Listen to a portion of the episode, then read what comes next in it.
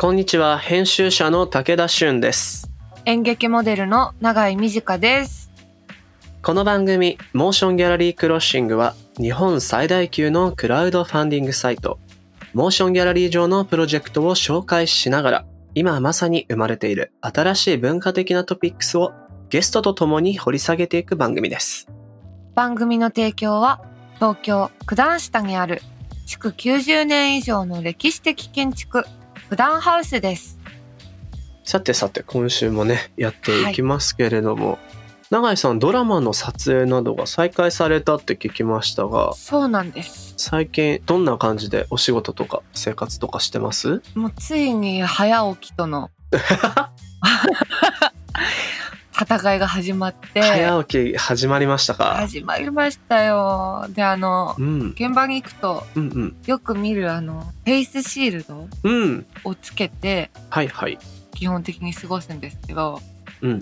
なんか先輩たちがこうつけたの忘れてなんか飲み物飲もうとしちゃったりして、シールドにぶつかるみたいな。そうエピソードをよく話しててうんうん。そんなバカなと思ってたけどうん。起きますねあれ。やりました？えめちゃくちゃやりました。ついたまま飲んじゃう。そう。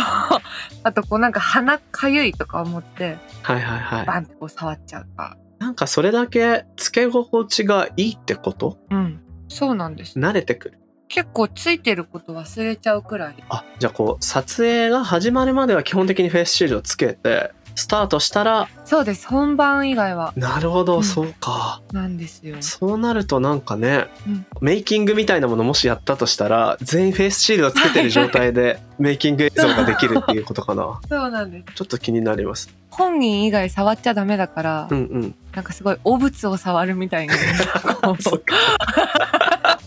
やってます。それもまさに今ならではの風景でしょうね、そうなんです、まあそんな日常も戻ってきながらということですが今日もやっていきますか。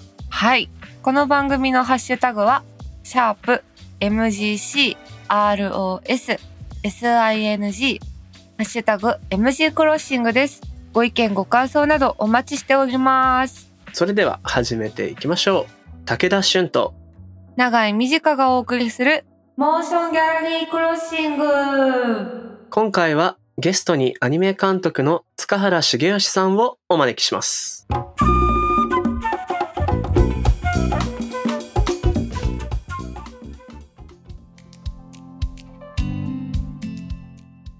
ここからは今話題になりつつある文化的なトピックを深掘りしていくディープフォーカスのお時間です。今回お呼びしたゲストはアニメクラユカバの本編制作プロジェクトを現在モーションギャラリーにてクラウドファンディング中のアニメ監督塚原茂義さんです。よろしくお願いします。お願いしよろしくお願いします。塚原茂義です。まずリスナーの皆さん向けに塚原監督のプロフィールを僕の方から紹介させていただきます。塚原さんは1981年東京生まれ学生時代から短編アニメーションの自主制作を始められましたその後会社勤務などを経てフリーに。現在はオリジナル作品を発表しつつ世界の終わりのライブ演出アニメやステージデザイン協力などを手掛けていらっしゃいます。おーそして、現在モーションギャラリーでアニメ作品クラユカバの本編制作プロジェクトをされているとのことで、まずはプロジェクトからね聞いていきましょうかはい、内容をぜひ教えてください。はい、そうですね。まあ、あの、クラユカバーという作品は、まあ、基本的には、そうですね、僕のオリジナル作品ではあるんですけども、まあ、あの、はいアニメ会社のツインエンジナーの方で制作が決定はしたものの、まあ、あの、うんうんなんて言うんですかね、少しでも作品を良くするために、えーもう少しお金が必要であるということで、まあうん、始まったプロジェクトですね。もともとはパイロットフィルムの制作をはいはじめ、クラウドファンディングされていらっしゃいましたよね。そうですね。今回が第2回ということになっていて、うんうんそうです。第1回目の方は、本当に何もないところから始めて、うんえーそっちが成功して、で、今回パイロットフィルムを制作し、そのまあそのパイロットフィルムを経て、まあ本編の制作が決定したので、その本編のこの制作費を少しでも潤沢なものにするためにっていううんですか？なるほどなるほど。ど。じゃあまさに本編制作のためのプロジェクトが現在開催中ということだと思うんですけれども今日はそんなクラヤカバの話いろいろ深くあの伺っていこうと思うんですが、はいまずは塚原さんのパーソナリティに少し迫りたいかなと思いまして、はい。まあそのアニメ監督いろいろなねあの目指す経緯っていうのはあるのかなっていうふうに思うんですけれどもご自身がアニメの制作をしたいなと思ったきっかけってどんなものだったんでしょいやー、アニメのを作りたいというきっかけっていうのがよくわからん、うん。なんか、はっきりとした、ここっていうポイントはないんですよね。うん。うはいはい。大雑把に言えば本当にいつの間にかなってたっていうのが正しくて、ただまあ、もうちょっと細かく振り返っていくと、アニメに限らず映像を作るということが結構昔から興味があったんですよね。うんで、あの、多分最初は小学校の3年生ぐらいかな。その時にテレビで映画のメイキング番組みたいのを見た時に、ほうほう。それがその、その映画のなんか特撮シーンとかうんを作ってるところを見た時に、なんていうんですかね。まず映像を作ってる人たちがいるっていうのをまず認識するじゃないですか。子供の時ってなんかそういうのは特にわからないはいから。はいはい。うん出来上がってるものしか見てないからあこういう風に映像っていうのを作る人たちがいるんだと。はい。で、それがなん、なんていうんですかね。うんうん。映ったものが全てというか、完成品ってやっぱりその切り取った一部じゃないですか。その、その裏側にいろいろあるじゃないですか。舞台セットとか、うんあの、石造りの建物に見えるけど、う裏に回ったらベニヤ板で作られてるとか、はいはい。は いあるじゃないですか。そういうのが、そういう映像のマジックっていうんですかね。そういうのがすごく面白いなって当時思った。それで、うんうんうん。多分その後すぐだと思うんですけど、家にあったビデオカメラ、父親のビデオカメラをもう勝手に持ち出して、なんかいろいろこう、近所の模型屋さんからいろいろこう、なんか建物のミニチュアとかを買ってきて並べて、そこにおもちゃのロボットとかを置いて、なんかこう、コマ撮り撮影するみたいなのをすぐ始めたと思います、確か。すごい。でもその時は多分映像作品を作るというよりかは、その番組を見て影響された多分ごっこ遊びだったと思うんですよね。そういう。うんうんうんうん。は撮影ごっこみたいなあ。。んただそれをずっとしばらく趣味として子供の頃ずっとやってたんですよね。ただ。そもそもともとがなんか、ちょっと性格的にインドア派なので、うんうん。あんまりやっぱり実写作品ってこう、表に出ていろいろやる感じじゃないですか。はい。何人かチームも必要ですし。はい。部屋の中で完結するものということで、結局ははいはい。アニメーションの方に進んでいったんだろうなっていう流れじゃないかと自分では思ってます。なるほどちょうどその頃ぐらいから世間的にもなんかあの、もともとは実写の映画がすごく好きだったんですけど、はい。CG を駆使した映画というのも徐々に出てきた、90年代後半ですね、出てきていた時代で、うん。まず CG に多分興味を持ったんですよ。うんうんうんうん。で、パソコンでいろいろこう、フリーの CG ソフトとか使っていろいろこうそれをいじっているうちに、あ、これだけで作品作れるなということで多分アニメーションの方に進んだという流れかなと思って。なるほど。はあ。いやでもこのルーツがね明確にこのなんていうのかなそのうんうん。作品を見つけて好きになってこういうのを自分で作りたいっていうよりもむしろその制作の裏側を見たことによって自分でも作れるんじゃないかとか、作るっていうこと自体に魅了されていったんですね。多分そうだと思います。うんうんなんかそれ聞いて、なんか今のを聞いて、うんうん。ちょっと私もなんかやってみようかなって気持ちになりまし 急に。た。楽しそうですね、その家の中で撮ってみるとか。確かにね、永井さん音楽も自分で作ったりもされてるからさらにねし機器の進化によってしやすい世の中ではありますもんね。そうですね、ね。面白そうん。でそのまあそういったきっかけからアニメの監督に今あの活動されているわけなんですけれどもこう僕自身もフリーランスの編集者として仕事をしているんですがこのフリーでアニメの現場で働く人まあ監督に限らずアニメーターの方かもしれませんし制作の方かもしれないんですけどちょっとアニメ業界はあまり僕も詳しくないのでフリーランスでの働き方っていうのはポピュラーなものなんですかね基本みんな、クリエイターに関しては周りはみんなフリーですね。なんかそれが普う。通だったので、なんとも、はい、普通だと思いまあす、割と。なるほど。じゃあ、お仕事は基本的には、えっと、ご自宅であったり、そういう場所で制作は進められるんですか？割と長いこと自宅でやってましたね。うんうん。少し前に、あの、パイロットフィルムに関しては、ちょっとスタジオに入って作るっていうのをやってました。うんうん。なるほど、なるど。ほど。そのあたりのね、あの、働き方のお話も後ほど詳しく聞いていきたいなというふうに思うんですが、はいまず今回のメイントピックとしてはやはりプロジェクトも進行中の暗い浮かばですよね、永井さん。そうですね。うん。原監督の作り出したアニメーションは、あの、私もちょっと見させていただいたんですけれども、なんかこう、どれも大正ロマン的な雰囲気だったり、こう、ちょっと懐かしい気がするけど、でもこんな怪しいところ実際は行ったことないかなっていう、なんかすごいそのバランスがとっても素敵だなって思って見させていただいたんですけども、ありがとうございます。なんかこう影響を受けたものというかこう作品であったり、まあ建築だったり本だったりうんうん。どんなものに影響を受けたなっていうのがあるんでしょ影響を受けたといえば多分それは膨大なものになるとは思うんですけど、うはいあえて絞るならば多分自分の生まれ育った環境だと思うんですよ。あー僕自身が東京の東の方、まああの正確に言えばはいうん。通りがいいのはよく屋根線っていう、うんうん。谷中根津千駄木ってあるじゃないですか。はい。はいで生まれ育ったエリアは正確には屋根線のちょっと北側というかうんうん。本駒込田端千駄木エリアなんですよね。おー。あー。はいはい、でその辺は古い町並みが残っている感じなんですけどまあ、うん。その路地とかで、もう家の前が23区内です。かつ山手線の内側なんですけど自分の家がもうないんですけど、生まれ育った実家があったところがなんていうんですかねもう未舗装の路地舗装されてない路地の一番奥だったんですよはいはいはいうんその路地をずっと遊び場にしてたりとかうんなるほど。あとあのーなんかやたらとうちの父親が昔ここに何があったっていうのを説明するのが好きなんですよ。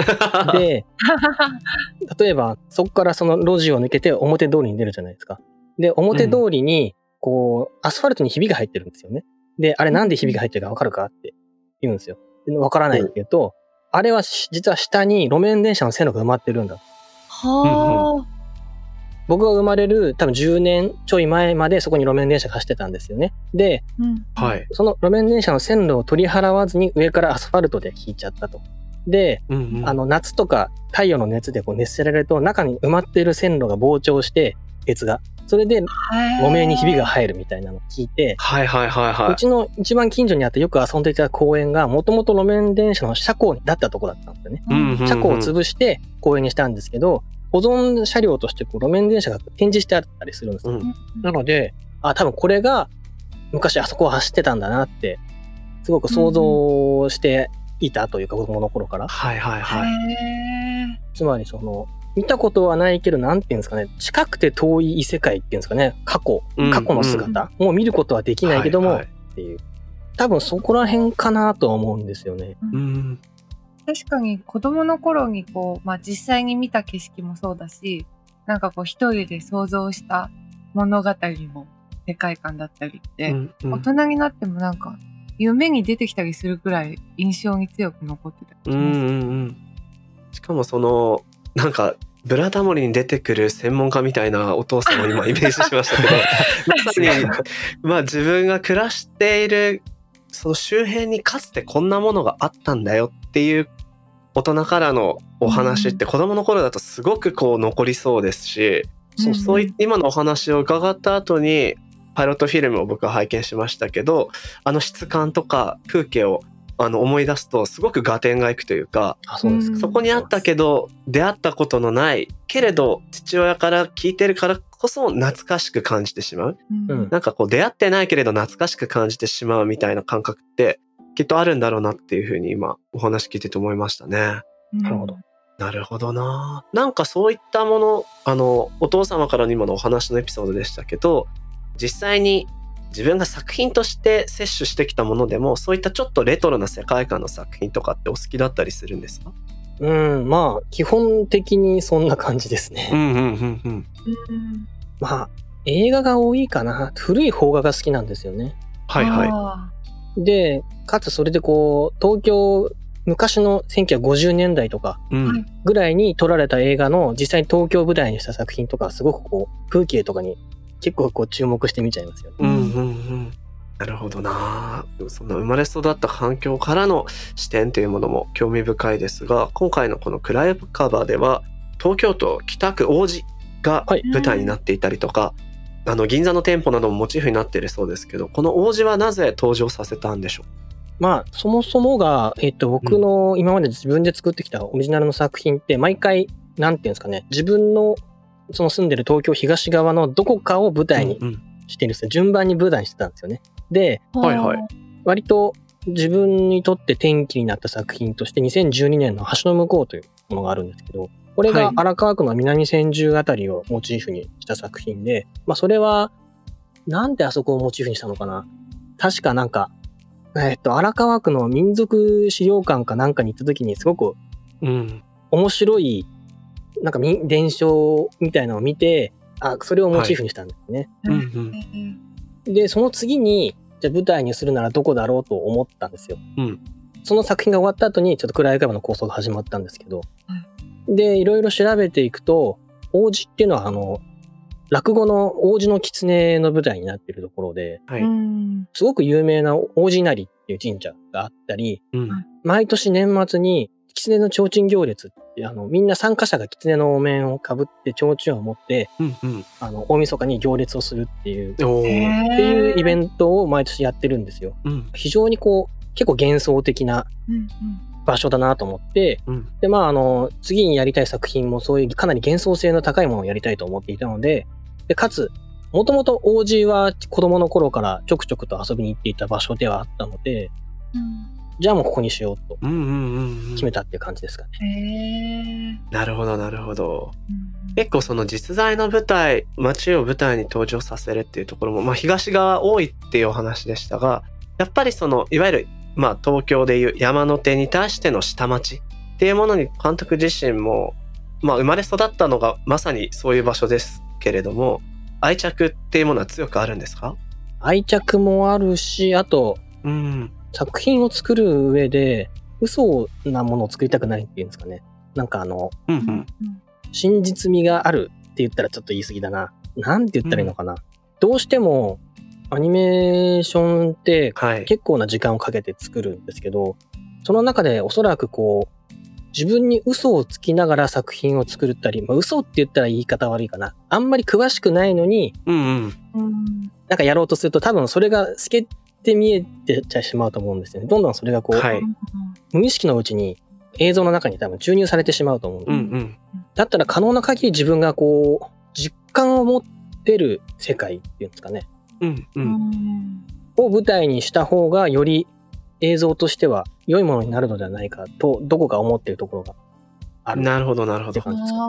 なんかもちろんリサーチして埋めることはできるにせよ、すでに自分ごとできている街であったり、うんそういう生活感がわかる場所を登場させたいということなんですかね。そうですね。うんうん。うんなるほど。結構古い街並みのお話出てきましたけど、永井さんは東京下町とか縁あったりします？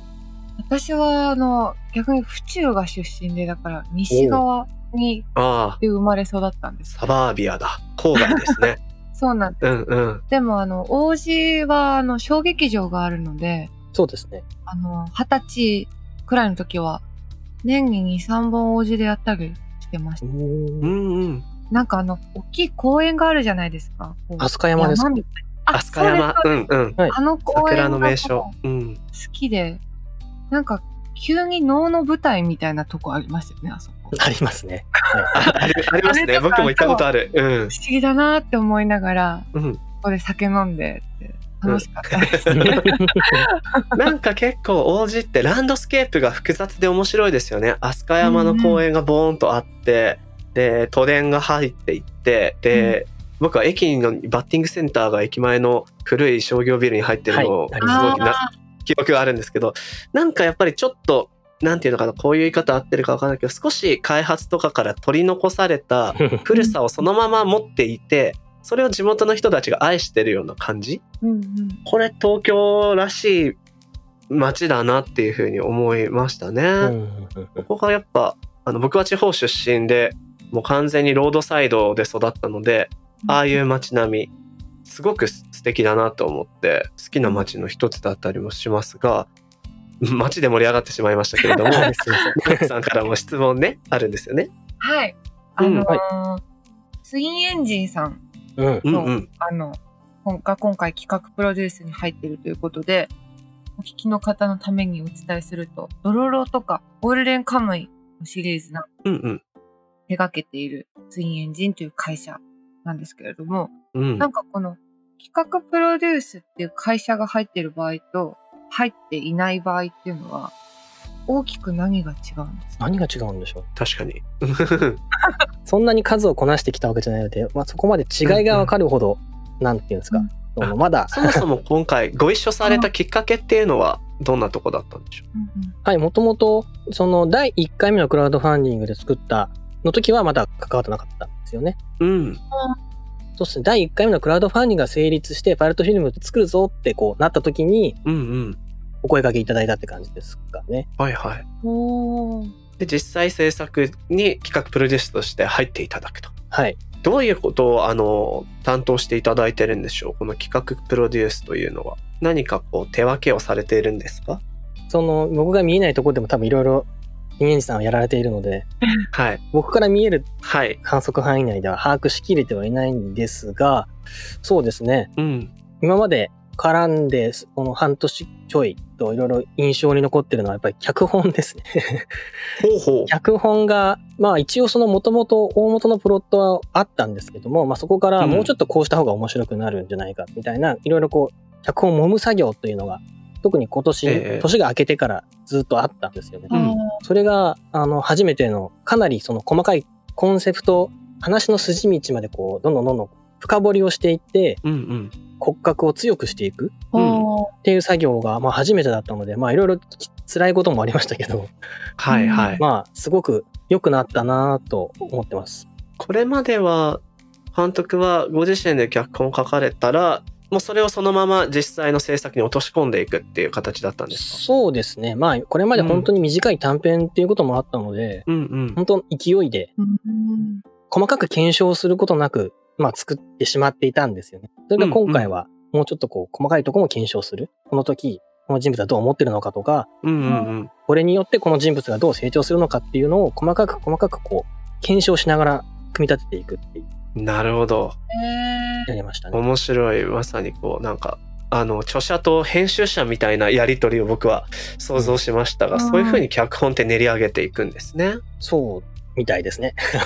なるほどなるほど。まあ監督からしても初めてのそういったこうなんでしょうキャッチボールをしながらの脚本制作っていう形だったんでしょうね。はい。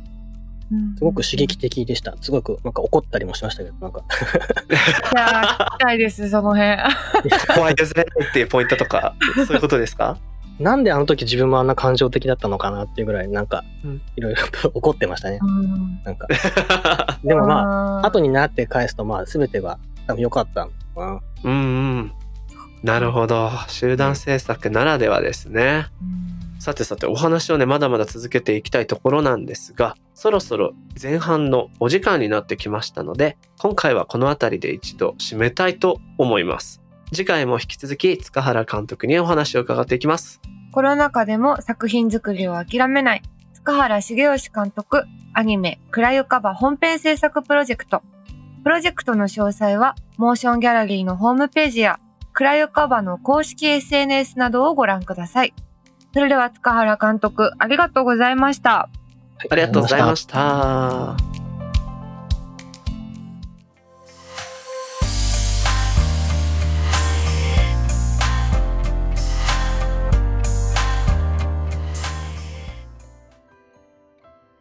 さて、ここからはモーションギャラリーで現在挑戦中のプロジェクトの中から特に注目してほしいものを紹介するホットプロジェクト。永井さん、今日はどんなものがありますか？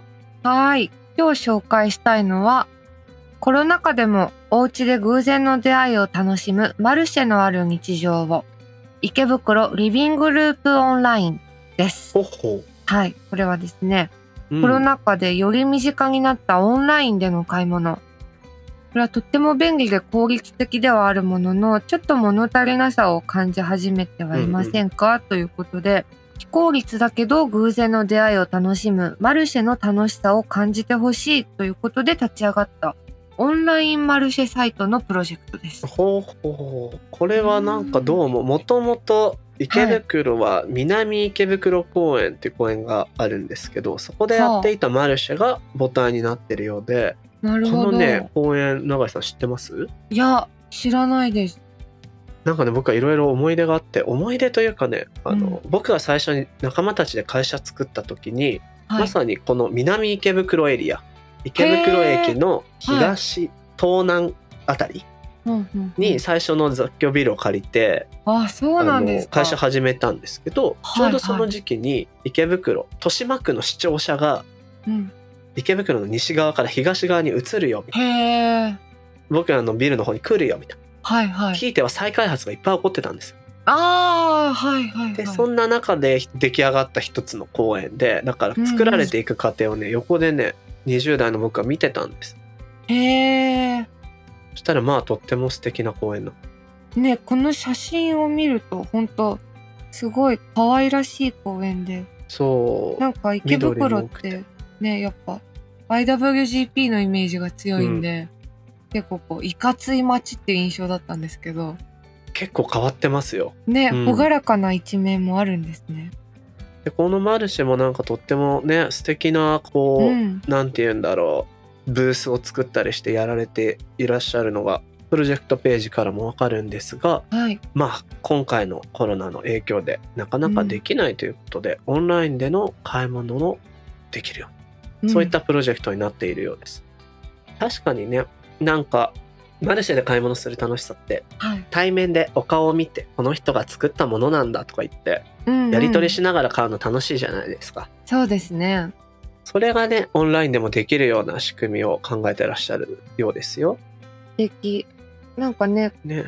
晩ご飯何これで何作ったらいいと思います？とかも 相談できますもんね。これだったら。そうそうそう。これおすすめの使い方何ですかとかそういうこともね対面だとうんうん。できて素敵ですよね、ねそんなこのプロジェクトですが起案者のネストインクさんからリスナーの皆さんに向けてメッセージが届いています。池袋リビングループオンラインで目的なくうろうろしてお店の人から勧められてついつい買ってしまう。そんな偶発性に出会う楽しさをお家にいながら感じてもらえたら嬉しいですこのプロジェクトは自分たちにできることをやろうと手弁当でスタートしましたが今後はリアルとオンラインを組み合わせながら新たなマルシェの形を模索することに挑戦していきます。7月25日土曜日にはオンラインイベントを開催。インスタグラムや YouTube のライブ配信で作り手が商品やこだわりを話したり地域の人たちとトークセッションを行います。ぜひお家からご参加くださいということです。うん。確かに懐かしいな、このついつい買ってしまうって。ね買っちゃうんだよな。ついつい買っちゃう経験だいぶ最近してないですねでもねやっぱそれに飢えすぎて、うんわけわかんないタイミングでベッドカバー買っちゃいましたもん。必要ではなかったのに 必要じゃないのに。やっぱね対面の買い物大事ですね、だし今のメッセージとっても良かったのがうん。単純にこの状況だからオンラインをに移行するというよりは今後もリアルとオンラインを組み合わせて新しいマルシェの形探っていくっていうのがうん。この状況をうまく活用されてポジティブに捉えてらっしゃるなっていうふうに思いましたよ。そうですね、確かに。うん。ネストインクさんどうもありがとうございました。このプロジェクトはモーションギャラリーで7月31日までぜひチェックしてみてください。